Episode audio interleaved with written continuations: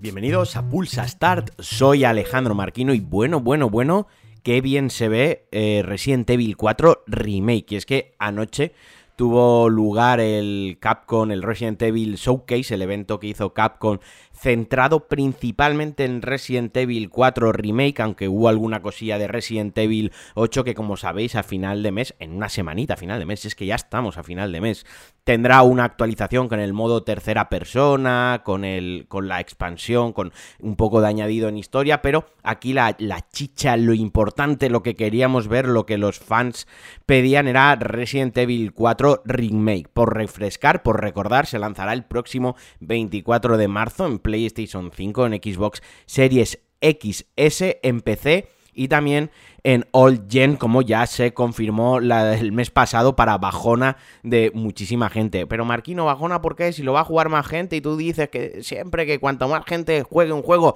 mejor, porque no sé, esperábamos que ya fuese un juego de nueva generación sacándole no todo el partido, pero sí muchísimo partido a las nuevas consolas. Pero bueno, ya me estoy reiterando y esto es algo casi recurrente en casi todos los, los episodios. Nos vamos a centrar en lo bastante guay. Han sacado dos trailers, eh, mostraron dos trailers, podéis ver en YouTube. Por, un por una parte, el trailer de la historia del juego, que se centraba en enseñar alguno de los cambios en los momentos, en cinemáticas que va a haber respecto al juego original, como ya sabéis, y si no, os lo cuento yo, que para eso estamos aquí, en Resident Evil 2 Remake y en Resident Evil 3 Remake hicieron algunos cambios, algunos más sustanciales, más grandes, otros menos, en la, en la historia, en la narrativa y en el devenir de los acontecimientos en pro de poder adaptarlo a la nueva jugabilidad y a la nueva tecnología. A mí me parece cojonudo que hagan esto, o sea, que pongan el, a la historia al servicio del gameplay cuando el gameplay es lo suficientemente nuevo y diferente. O sea, esto es, vamos, me parece cojonudo y aparte me parece necesario. Yo este tráiler no lo he visto porque no me quiero spoilear no me quiero spoilear nada. Lo que sí que, lo que, sí que he visto es el, No me quiero spoilear nada de la historia, que también parezco yo gilipollas. He visto el trailer gameplay y algo me he spoileado ahí.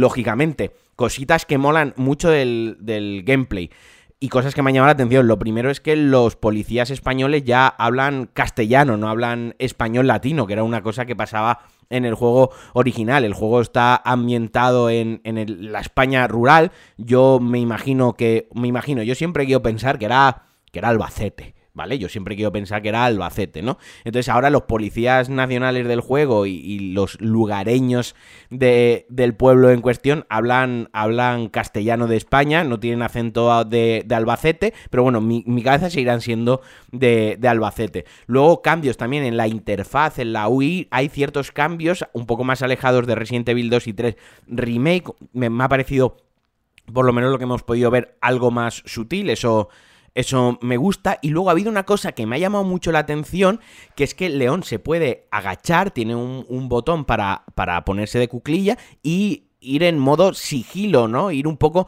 sigiloso por la espalda y tal. Esto me ha sorprendido porque los anteriores, como digo, los dos remakes no se, no se puede hacer. Entonces me, me gusta que tenga ese pequeño, vaya a tener ese pequeño, no, entiendo que será un gran componente y será importante dentro de la historia ese componente de, sigilo. Y también nos han enseñado pues cosillas como el inventario, eh, la compra, que, aquí puedes comprar, hay un, hay un comprador, el buonero creo que se llama, y que me perdonen los, los más fanáticos y los más fervientes seguidores de Resident Evil si lo he dicho mal, y la personalización del armamento. Y además este probablemente sea uno de los mejores juegos de la historia porque puedes hacer parry al tío de la motosierra con una pistola. Me encanta, me encanta que el juego, aunque los juegos vayan en pro del realismo, aunque el remake que sea más serio, lógicamente, más grandilocuente y más señoral, eh, no se deje de lado estas pequeñas japonesadas, estas pequeñas gamberradas que dejen espacio estas flipadas que siempre nos han encantado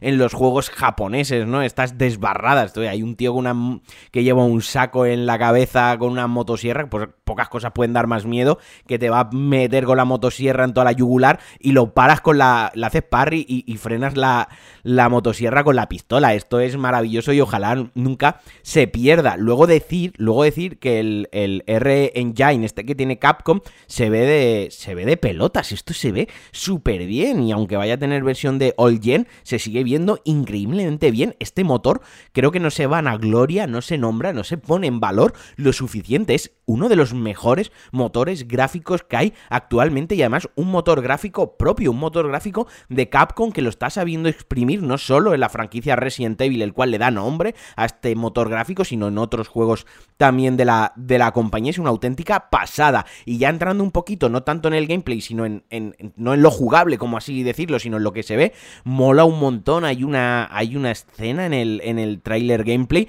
que que te están persiguiendo los aldeanos, que estás ahí en medio con el tío la motosierra, que agobia un montón, que no se transmite muy bien esa sensación, esa presión de llegar a un.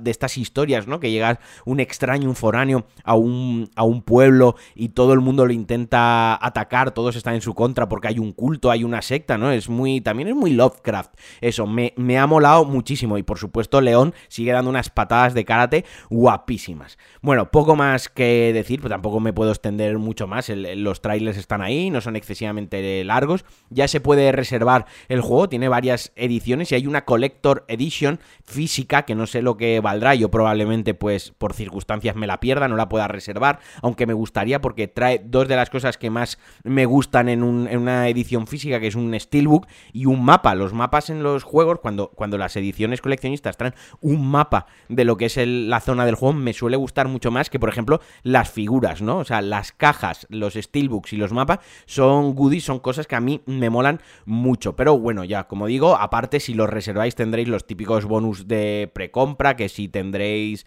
eh, aspectos personalizables, algunas cosillas de habilidades, bla, bla, bla, bla. Bueno, esto ya me interesa a mí un poquito menos, quien quiera que se lo mire cuando vaya a reservar el juego, que repito, llega el 24 de marzo para PlayStation 5, para Xbox Series XS, PlayStation 4 y PC. Y hasta aquí el Pulsastar de hoy. Espero que tengáis un fin de semana cojonudo, que juguéis mucho a videojuegos y no me quiero despedir sin antes recordaros que me podéis apoyar, me podéis ayudar en patreon.com barra Alejandro Marquino y formaréis también parte del grupo de Telegram maravilloso de Pulsastar y DLC y que, como digo, os quiero mucho, pasadlo bien, un besazo y adiós.